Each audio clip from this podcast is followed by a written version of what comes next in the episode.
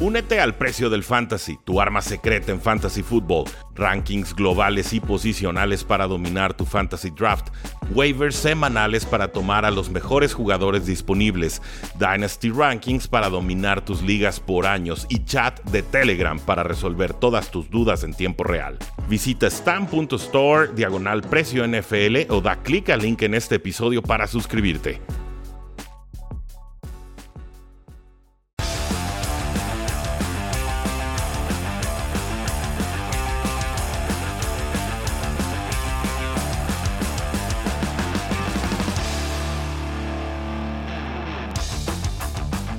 Saludos a todos y bienvenidos a un live o semana uno de la actividad N F L de El Precio del Éxito. Yo soy Rudy Jacinto, me encuentran en Twitter como arroba paradojnfl y vamos dando la oportunidad al público de que se vaya conectando en estos momentos después de todas las emociones que se vivieron en este Monday Night Football en el que terminan ganando los Seahawks diecisiete a dieciséis. La sorpresa, una de muchas sorpresas que se dieron en esta eh, semana, sobre todo porque Geno Smith termina derrotando a Russell Wilson y compañía. Este eh, movimiento importante que se dio de Russell Wilson a los Broncos de Denver por linieros ofensivos, por el tight end Noah Fant, eh, por toda clase de, de selecciones de primera y de tercera ronda, y finalmente llega la semana uno, llega Geno Smith, llega Pete Carroll con un plan de juego más abierto, más ofensivo de lo que normalmente nos tenía acostumbrado con Russell Wilson, y tómala, ganan los Seattle Seahawks diecisiete a dieciséis, un juego que realmente es difícil de procesar, un juego que es difícil de digerir por la forma en la que se dio, sobre todo en esa primera mitad. Cuando hablamos de un Geno Smith que ni siquiera llegó a las doscientas yardas aéreas, pero tuvo dos pases de anotación, tuvo mucha seguridad y sobre todo no tuvo una intercepción, no tuvo esa entrega de balón costosa que finalmente le hubiera dado esa oportunidad a los Denver Broncos de atacar. Creo que tenemos que también ponerle una palomita a lo que hizo Seattle en la línea, eh, pues en la línea de gol básicamente. Hasta tres veces lograron detener a los Seattle Seahawks en sus distintas embestidas en este eh, partido. Y la sorpresa también para mí, el tight end Will Disley. Se había hablado mucho que Noah Fant iba a ser el tight end titular de, de Seattle y finalmente es Will Disley, este jugador que viene de muchísimas lesiones, que realmente explotó como novato, pero que lleva tres, cuatro temporadas en las que no ha podido trascender, y, y con Geno Smith parece que va a ser una de sus armas más importantes. Vimos un fumble de Javonte Williams en línea roja, en zona roja, perdón. Vimos un fumble de, pues de, de, ah, se me está escapando el nombre, de Melvin Gordon, por supuesto. Y bueno, vimos otra entrega de balón realmente costosa ahí, ¿no? Nos recordaba de pronto a lo que sucedía en aquel Super Bowl de los Seattle Seahawks contra los Patriotas de Nueva Inglaterra, en aquel entonces por pase. En esta eh, ocasión, pues desgraciadamente para la causa de los Broncos, por, eh, pues bueno, por tierra. ¿Qué habrá pensado Marshawn Lynch? Es lo que yo estuve pensando a lo largo de todo, todo este encuentro. Gracias a todos los que se están conectando en estos momentos en nuestras distintas plataformas de El Precio del Éxito.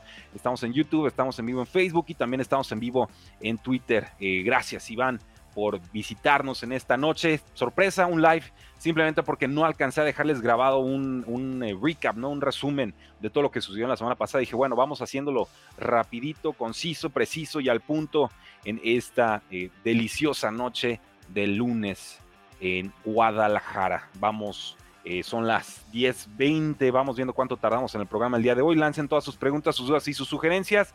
Quiero analizar muchos partidos, algunos más a profundidad que otros, por supuesto, pero eh, ya habiendo platicado en líneas generales de lo que significa este Seahawks diecisiete, Broncos dieciséis, con una patada fallada en los últimos instantes por eh, Brandon McManus, un intento de sesenta y cuatro yardas que me pareció sumamente agresivo, no era... Eh, hubiera preferido jugármela en cuarta oportunidad que realmente intentar una patada de más de sesenta yardas para ganar el juego.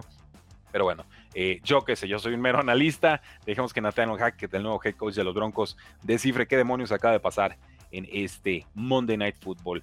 Chicago diecinueve, San Francisco diez.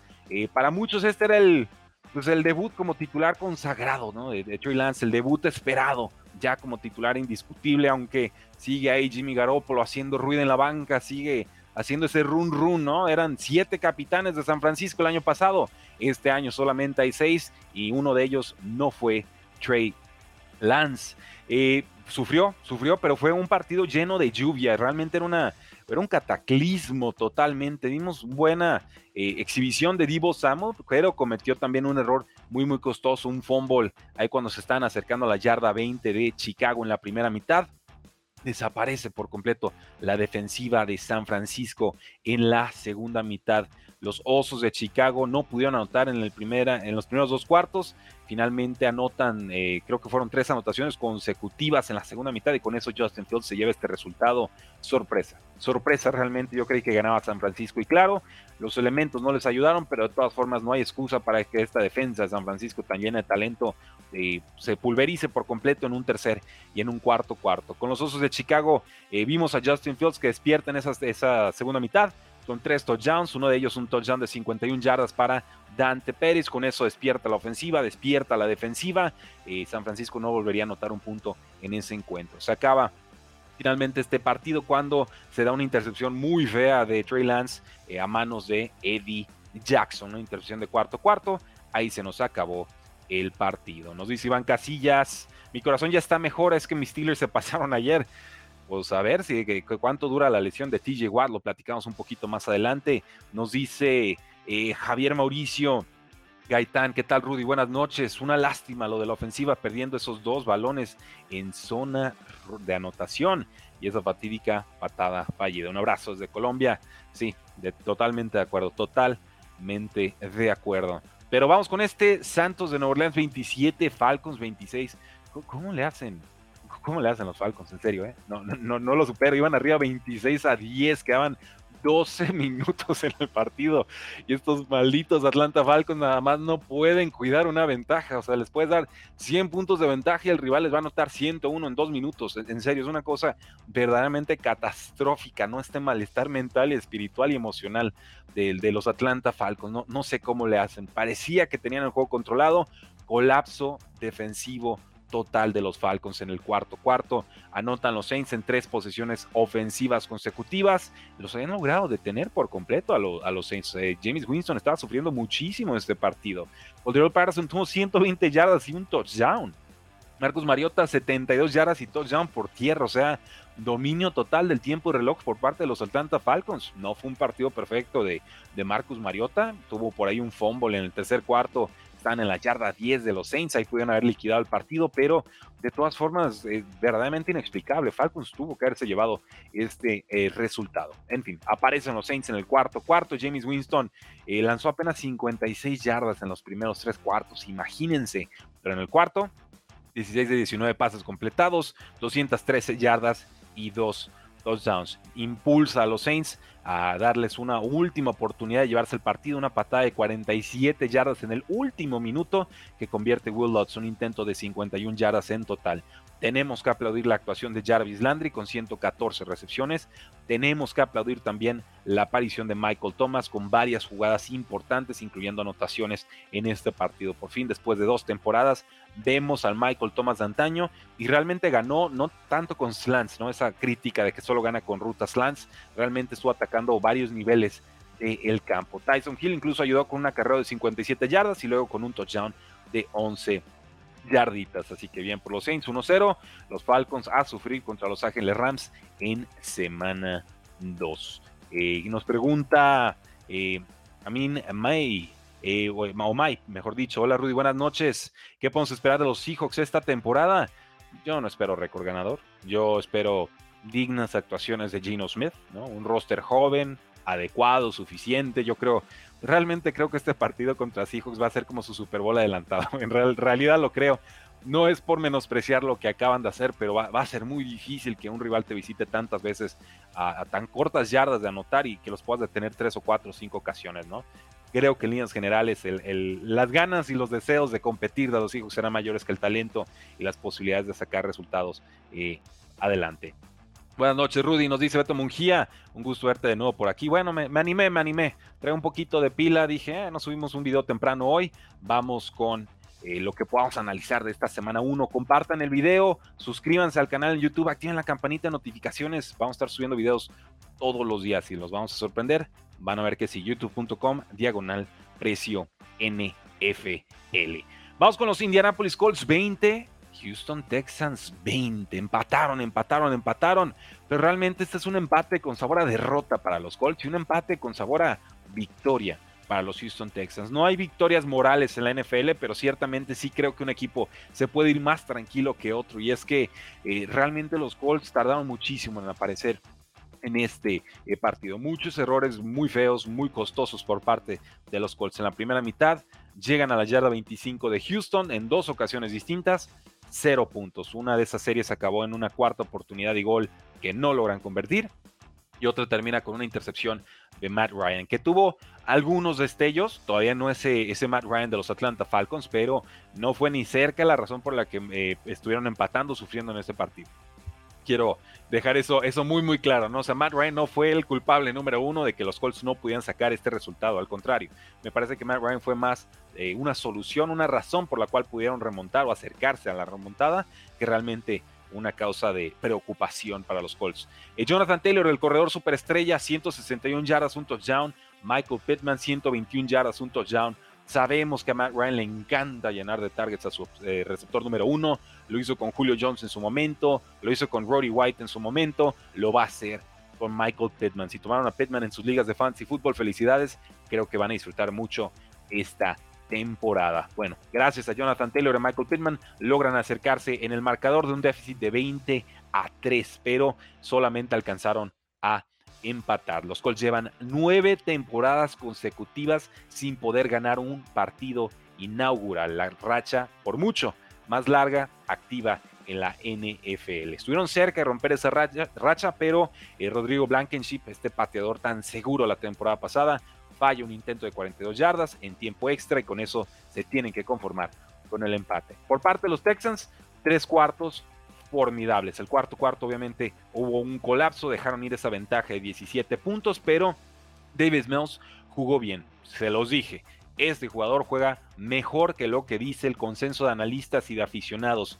doscientas cuarenta yardas, dos touchdowns, muy seguro, moviendo las cadenas. Lo más sorprendente para mí, eh, dos pases de touchdown para O J Howard en solamente dos targets que le lanzaron. Acaba de llegar hace una semana, el canijo ya le está robando touchdowns a todo, a todo el equipo. Y Rex Burkhead también tuvo más participación que el novato Dameon Pierce. Esto pues ciertamente desinfla a, a muchos jugadores de fantasy fútbol que esperaban que Dameon Pierce fuera este corredor número uno indiscutible.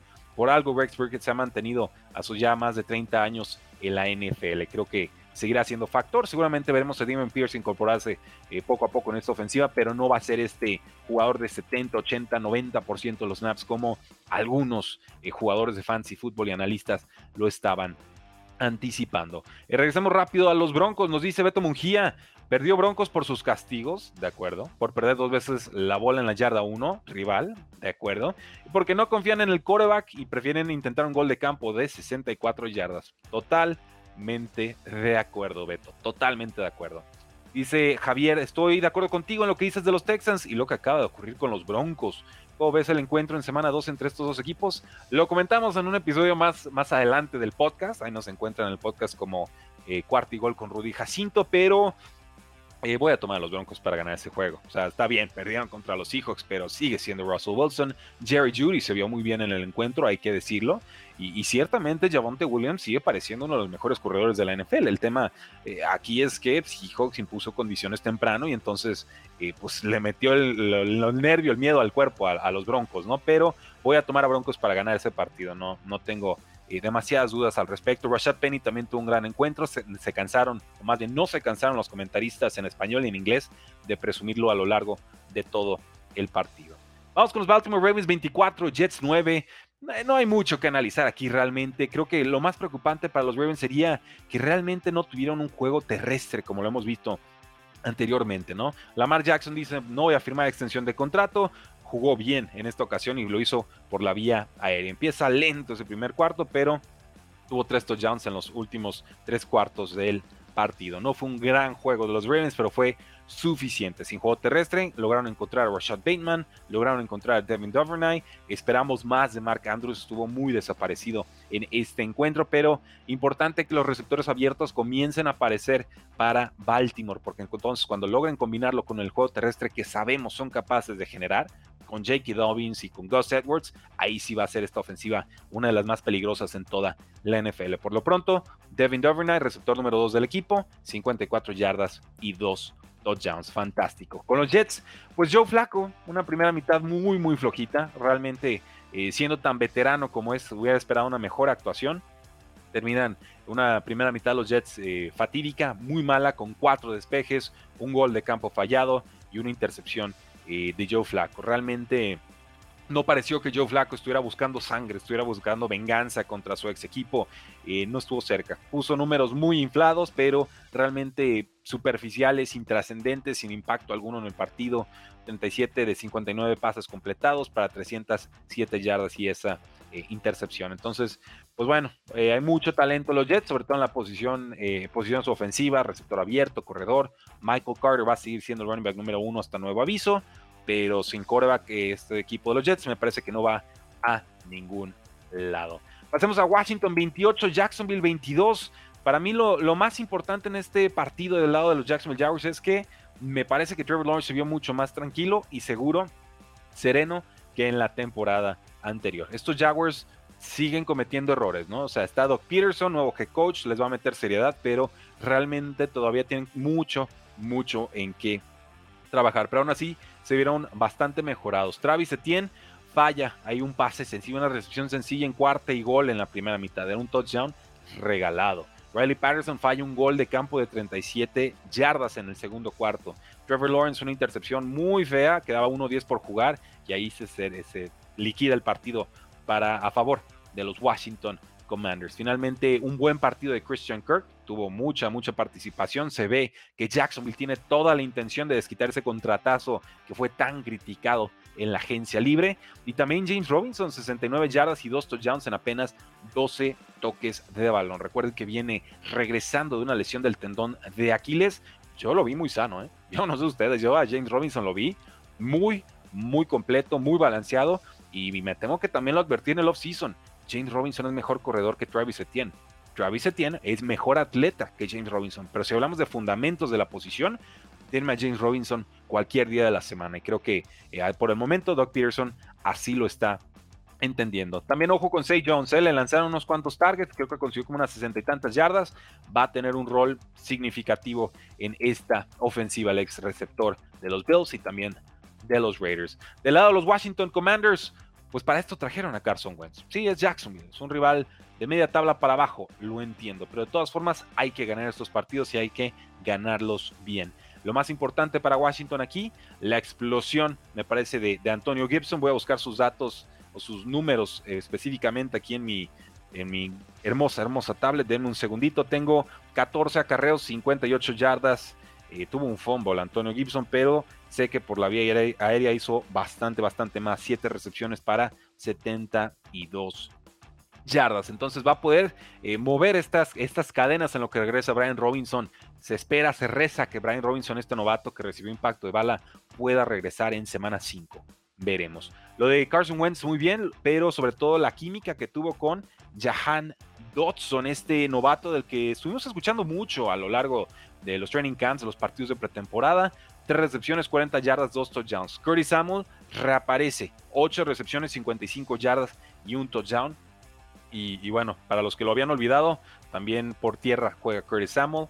Sí, cuatro carreos, diecisiete yardas. También tuvo su fumble, pero bueno, ese se lo perdonamos porque es su primer partido regresando de lesión eh, importante. Creo que Carson Wentz, pues es esto, ¿no? Es intermitente, a veces te va a dar unos muy buenos partidos y de pronto te va a hacer esa intercepción que dices, Dios mío, ¿qué estabas viendo, no? ¿Qué clase de lectura quisiste hacer? ¿A quién buscabas? ¿Qué haces? Pero, pero bueno, Carson Wentz lanza cuatro intercepciones, eh, perdón, no cuatro intercepciones, lanza cuatro touchdowns en este partido, perdón, la costumbre. Y pues bueno, sabemos que sigue en duda el rol de Carson Wentz como quarterback titular, franquicia en la N F L, pero es posible que con un head coach como Ron Rivera, que es más de, pues de fraternidad, de apapachar a sus jugadores, de hacerlos sentirse cómodos, Carson Wentz se pueda eh, consolidar ahora sí como una opción viable para este equipo. Veremos. Por lo pronto, Washington Commanders una victoria, Jacksonville Jaguars primera derrota. Pittsburgh veintitrés, Cincinnati veinte, tiempo extra. Nadie quería ganar este partido, ¿eh? Nadie quería ganar este partido. Eh, yo vi muy eufóricos a los fans de Steelers. Y lo entiendo, es una victoria contra Cincinnati, el equipo que acaba de llegar y casi ganar el Super Bowl. Lo entiendo. Pero fueron cinco entregas de balón. Fue eh, una lesión del long snapper de los Cincinnati Bengals. Fue una lesión de pectoral grave de T J Watt, el pass rusher superestrella. Fue ver cojeando al corredor Najee Harris. Eh, realmente, pues, la victoria más agridulce que puede haber tenido Steelers, ¿no? O sea, yo veo muy poco que celebrar. Va, la defensa va a ser complicada, va a ser difícil, sí. Pero este partido a mí lo que me dice es que Mitchell Trubisky le va a alcanzar para apoyar a, una, a un receptor en fantasy fútbol, ¿no? O sea, a uno y medio quizás, incluimos a Pat Frymouth. Eh, no lo veo realmente desactivando a las defensivas, ¿no? Reactivando esta ofensiva que se volvió tan mediocre con, con Ben Roethlisberger en sus últimos años. Eh, no lo sé, no lo sé, no, no me gusta el, el play calling de Matt Canada, no me convence para nada la línea ofensiva de Steelers. Creo que, que se vienen tardes complicadas para este equipo, a pesar de que saca una victoria importantísima con, sobre todo me parece, la eh, formidable actuación de Minkah Fitzpatrick, quien manda a tiempo extra este partido bloqueando un punto extra, quedan dos segundos en el reloj, y pues bueno, también fue, fue importante en el overtime. Del lado de los Bengals, pues todas las intercepciones del mundo para Joe Burrow, hubo un pick six por ahí, caen eh, tres a diecisiete eh, después de esas cuatro intercepciones. Cincinnati pues mostró mucha garra en la segunda mitad, eh, perdió a T. Higgins en el partido, tuvo que depender mucho más de Jamar Chase. Eh, creo que, que podemos estar tranquilos con lo que hará Joe Mixon esta temporada. Evan McPherson pudo haberlo ganado en tiempo extra, falló una patada de veintinueve yardas, el snap fue muy complicado, o sea, realmente Cincinnati estuvo sufriendo y mucho esta baja de long snapper, ¿no? Una posición que puede ser de pronto eh, muy olvidada, y resulta, resulta, resulta que aquí tuvo doble impacto y doble error en el casillero de puntos de los Cincinnati Bengals. Cardíaco, Jamin May, definitivamente muy, muy cardíaco. Nos dice eh, Beto Mungía, ¿qué pasó en Fantasy? Todos alababan a Etienne y a Pierce. Pues, pues yo no, yo por eso tengo mi podcast, ¿no? Yo ahí tengo mis opiniones, realmente cero shares de, de Dameon Pierce en mis ligas de dinastía. Me resistí a la tentación de tomarlo en primera ronda y a, a inicios de segunda en drafts de novatos. Y de Etienne, pues nunca lo tuve ni siquiera saliendo de colegial. O sea, sí tiene jugadas muy explosivas con Trevor Lawrence, pero los fundamentos de la posición no los tiene. Cruza demasiado los pies, eh, de pronto trata de provocar yardas que no existen y pierde yardas. Y vimos cómo suelta de pronto pases. O sea, es un jugador que, que, que, va, que va como loco, ¿no? Va, va por libre, realmente le falta que alguien le dé tres cachetadas. Le diga, a ver, canijo, así se juega la posición. Y ya entonces aprovechas todo este talento que tienes, toda esta condición atlética, pero es muy improvisado, realmente creo que por eso no me termina de encantar eh, Travis Etienne, me parece un jugador muy improvisado y, y al nivel N F L creo que necesitas más, realmente creo que con eso, con condiciones atléticas eh, no alcanza, velocidad no es suficiente. En fin, eh, Cleveland veintiséis, Carolina veinticuatro, y el juego venganza de Baker Mayfield, ¿apá? No, que aquí se iba a despachar y con D J Moore y con Christian McCaffrey y ahí les voy, y todos los picks defensivos que hicieron hace un draft, hace dos drafts. En fin, los Browns ganan con su con, con, con Jacoby Brissett, realmente, ¿no? Añorando a Deshaun Watson, pero teniendo a Jacoby Brissett, puede manejar los partidos, confió en sus dos corredores titulares, muy buen plan. Nick Chubb y Kareem Hunt, doscientas trece yardas combinadas, dos touchdowns. ¿Qué más quieres de tu backfield, no? También juega bien eh, Kate York, tuvo eh, cuatro de cuatro goles de campo, incluyendo uno de cincuenta y ocho yardas para ganar el partido. Eh, el play calling de pronto ahí de Ben McAdoo, Dios mío, ¿qué, qué hace Ben McAdoo en la N F L? ¿En qué momento se les ocurrió regresarlo?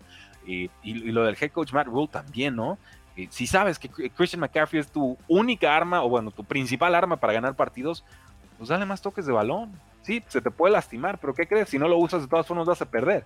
Eh, ¿Y qué crees? También vas a ser el primer head coach despedido en toda la N F L. ¿eh? Yo, no, yo veo muy claro que Matt Rule va a ser el primero que se despide sí o sí, porque ya se tuvo que haber ido la temporada eh, pasada. Con Carolina, bueno, ¿qué fue lo que vimos? Algo limitado, adecuado de Baker Mayfield. Tuvo eh, un pase muy largo, bueno, un touchdown de setenta y cinco yardas con Robbie Anderson, que jugó todos los snaps en este partido, pero la línea ofensiva no hizo un buen trabajo por parte de las Panteras de Carolina. Baker Mayfield fue capturado en cuatro ocasiones, tuvo un fumble, eh, bueno, cuatro fumbles, ninguno de ellos los perdieron, pero fueron cuatro fumbles para, recuperados por Carolina. Entonces, pues una derrota que tuvo que haber sido victoria para las Panteras y realmente, eh, pues no, no, no hicieron lo suficiente para llevarse el resultado. Finalmente, Eh, creo que sí es mejor Baker Mayfield que Sam Darnold, creo que eso no está en discusión. Yo esperaría ver eh, mejores partidos de D J Moore, esperaría ver más oportunidades para Christian eh, McCaffrey, esperaría ver un poco de Terrence Marshall, dónde está este, este pick tan temprano de hace dos drafts, pero eh, en fin, creo que Panteras, pues, pues más de lo mismo realmente. O sea, Baker Mayfield es mejor que Sam Darnold, pero eso no, no es mucho decir.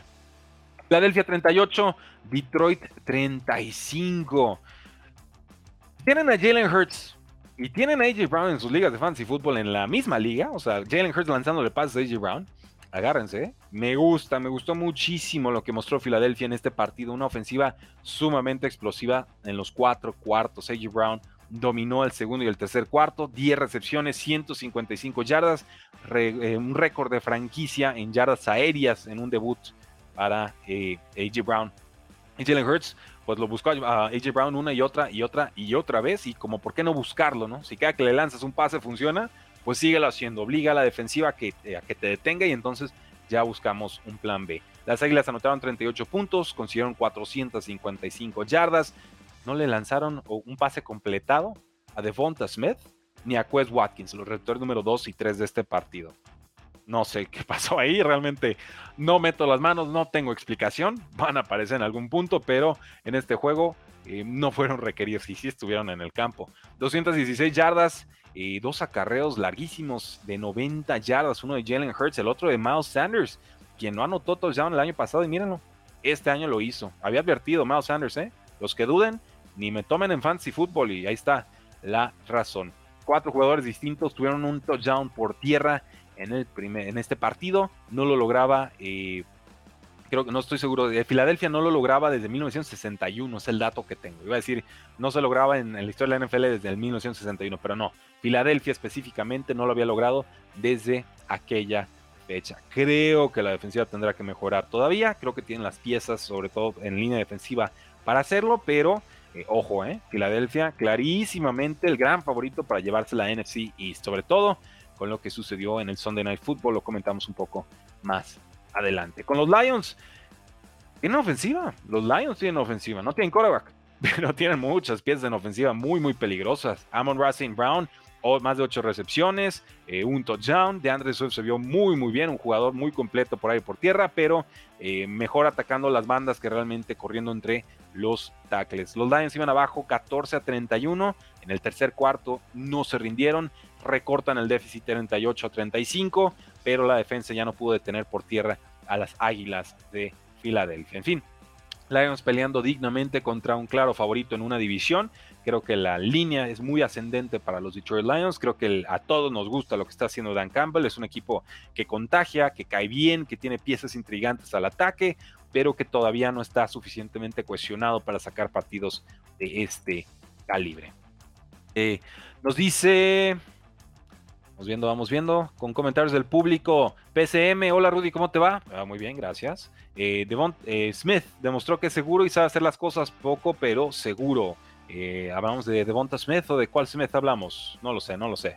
Eh, eh, ¿Cómo quedó Miami? Dice Mario Villaseñor. Ah, bueno, qué bueno que preguntas. Vamos con ese partido. Miami veinte, Patriotas siete. Y hablemos primero de los Dolphins, porque creo que ellos hicieron muy bien las cosas, ¿no? Un debut soñado para el head coach Mike McDaniel, quien llega como ex coordinador ofensivo de los San Francisco cuarenta y nueve ers. Eh, derrotan a los Patriotas eh, en, bueno, Miami en su casa.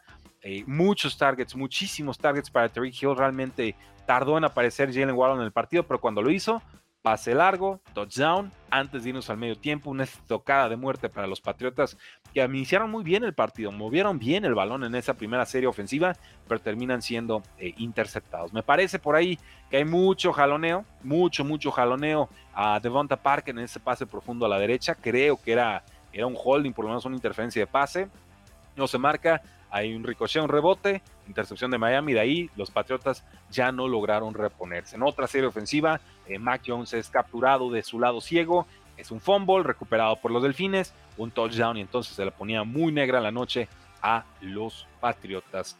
Eh, Devonta Parker ayudó, eh, Jacoby Myers ayudó, Huntley Henry puntualmente ayudó. Vimos un poquito de participación de Geno Smith, más de lo que mostró el año pasado. Creo que puede crecer su rol en esta ofensiva. Y vimos muy contenido el juego terrestre de Damien Harris, de Ramondre Stevenson y de Ty Montgomery, quien logra anotar, pero eh, de ahí en más no creo que hiciera eh, demasiado en este encuentro. Preocupante, preocupante realmente eh, la inoperancia ofensiva que mostró eh, Matt Patricia como el head coach ya oficial de los Patriots de Nueva Inglaterra.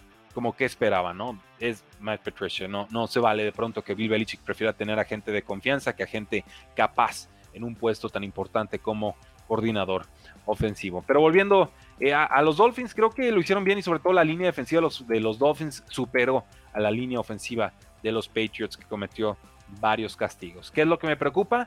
Unos cuantos pases que intentó Tua Tagovailoa al final del juego, que varios de ellos pudieron haber sido interceptados y uno de, algunos de ellos incluso regresados para touchdown. ¿eh? Eh, muy nervioso de pronto, como que queriendo eh, no tragarse la captura, pero pudo haber terminado en unas consecuencias muy muy graves esos intentos de jugadas. Eh, Miami se vio fuerte, pero Tua no me convence para llegar a más, dice Beto Mungía, un quarterback seguro que maneja ventajas.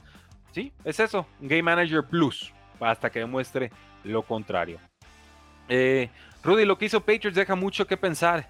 Este partido que perdieron con los Dolphins y creo que la traen muy difícil esta temporada. Sí, en mis predicciones yo dije Patriotas termina tercero en esta división, detrás de los Dolphins, detrás de los eh, eh, Buffalo Bills, por supuesto, los grandes favoritos en estos eh, momentos. Vamos con los Chiefs, cuarenta y cuatro, Arizona veintiuno. Eh, había dicho que Kansas ganaba y cubría la línea y luego me arrepentí y dije, no, démosle chance a Arizona, está en casa, yo creo que se pueden acercar en el marcador. Nada, cinco touchdowns de Patrick Mahomes, cuarenta y cuatro puntos del equipo, la química total con Travis Kelce, dos touchdowns de Clyde Edwards-Helaire, el corredor, y dominaron toda la tarde estos Chiefs que para nada extrañaron a Tyreek Hill. Tuvieron una ventaja catorce a cero y ya de ahí nada más llevársela tranquilo, a gusto. Arizona está varios peldaños debajo de este equipo de los Kansas City Chiefs. La sorpresa para mí no es que Chiefs tuviera un gran funcionamiento ofensivo, es Patrick Mahomes, es Andy Reid, siempre va a funcionar. Aquí la sorpresa fue lo que hizo la defensiva y en cuántos aprietos metió a el equipo de Kyler Murray. Es difícil, es muy difícil evaluar este equipo de Cardinals, es intermitente. No, desde que está Cliff Kingsbury ahí, me parece que esta ofensiva de los Cardinals no agarra ritmo. Son jugadas gigantescas de cincuenta yardas para touchdown o tres y fuera. O sea, es un acarreo de veinte yardas de James Conner o un choque para cero. O sea, es, es un equipo así muy, muy gitano de repente, ¿no? Y, y cómo extrañaron a Chandler Jones, que se fue a los Raiders.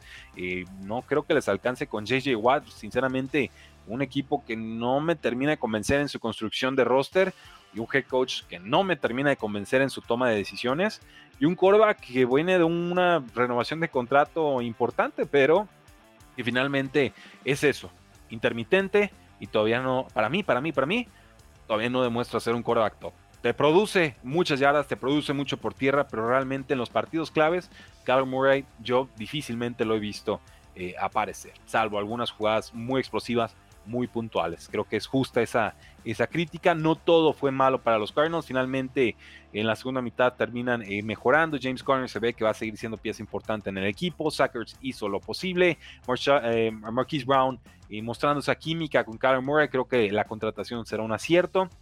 Ya en semana siete recuperarán a DeAndre Hopkins, pero falta bastante para eso. Tienen que mantener viva su temporada para eh, poder pensar en playoffs, si quieren llegar con DeAndre Hopkins a reforzar este equipo.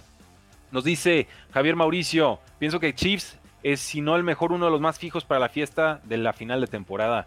Pues como todos los años, ¿no? ¿Qué año no ha llegado Patrick Mahomes a la final de conferencia? Ahí se la vive. Ese, ese, ese es el Patrick Mahomes Bowl hasta que alguien demuestre lo contrario. Vamos con los Giants veintiuno, Titans veinte. ¿Cómo lo hizo Titans para perder este partido? Dios mío.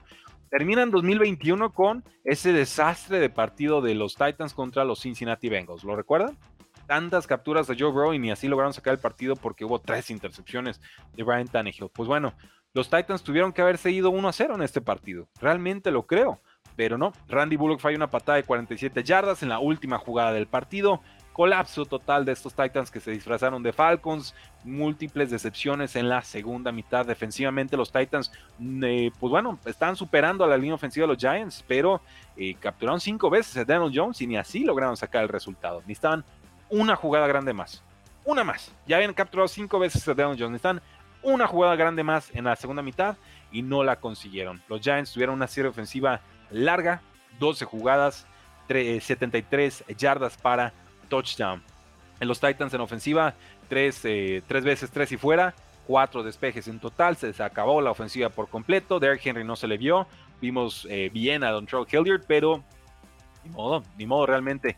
Este, este partido del lado de los Giants será recordado por el resurgimiento de Saquon Barkley. Importante, importante, importante realmente lo que logró con ciento noventa y cuatro yardas y un touchdown. Sobre todo una carrera de treinta y tres yardas que luego le permite a Daniel Jones conseguir ese touchdown de la victoria con Chris Myrak, un jugador que solamente tuvo esa recepción en el partido. No fue un gran juego de Daniel Jones, pero fue suficiente como para darnos esa probadita, ese saborcito de que quizás, quizás Brian Daboll pueda reflotar su carrera y convertirlo en un quarterback eh, significativo en la N F L. No estoy convencido de que así vaya a ser, pero después de este juego y algo que me dice, estoy intrigado con Daniel Jones. Ahí dejo ese, ese breve, breve apunte. Con Minnesota veintitrés, Packers siete.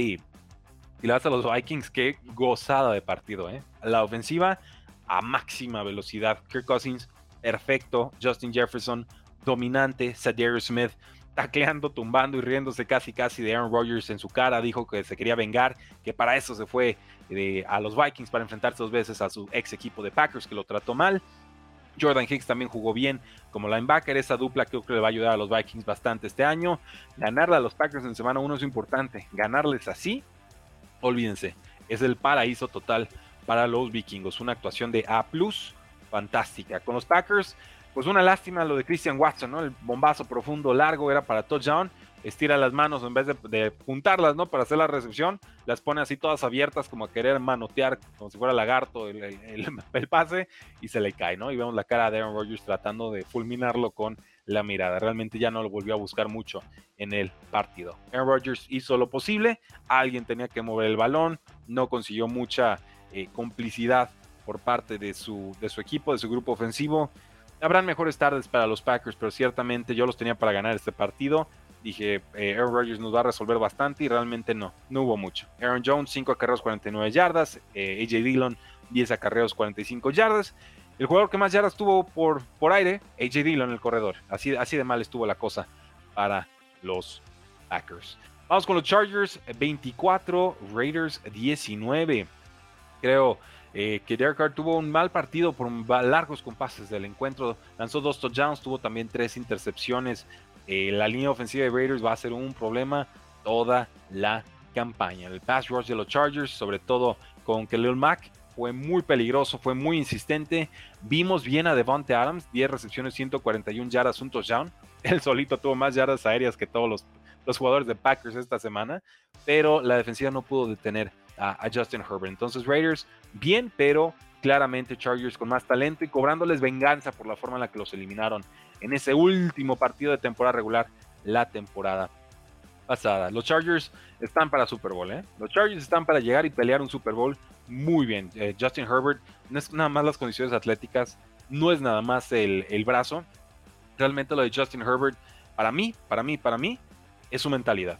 Su capacidad de procesar todo lo que sucede en el campo casi a la velocidad de la luz y entonces tomar la mejor decisión posible. Quiero, y me sorprendí mucho cuando vi esta tabla de, de cuántos, a cuántos jugadores le lanzó pases Justin Herbert. Salió lastimado Keenan Allen, desgraciadamente, pero alcanzó a atrapar cuatro recepciones para sesenta y seis yardas. DeAndre Carter, sale Keenan Allen, entra DeAndre Carter como receptor slot, lo hace muy bien. Tres recepciones, sesenta y cuatro yardas, un touchdown. Gerald Everett, el tight end debutante con el equipo, tres recepciones, cincuenta y cuatro yardas, un touchdown. Austin Eckler, cuatro recepciones, treinta y seis yardas. Trey McKitty, el otro tight end, tres recepciones, veinticuatro yardas. Eh, Joshua Kelly, corredor, dos recepciones, catorce yardas. Mike Williams, dos recepciones, diez yardas. Muy cortito, pero bueno. Eh, Horvath, dos recepciones, seis yardas, un touchdown. Joshua Palmer, tres recepciones, cinco yardas. O sea, a todos. Nada más le faltó lanzarle un pase a Brandon Staley, el head coach. O sea, realmente esta es la señal de que un quarterback no está casado con un jugador. Está casado con una ofensiva, con una forma, un funcionamiento.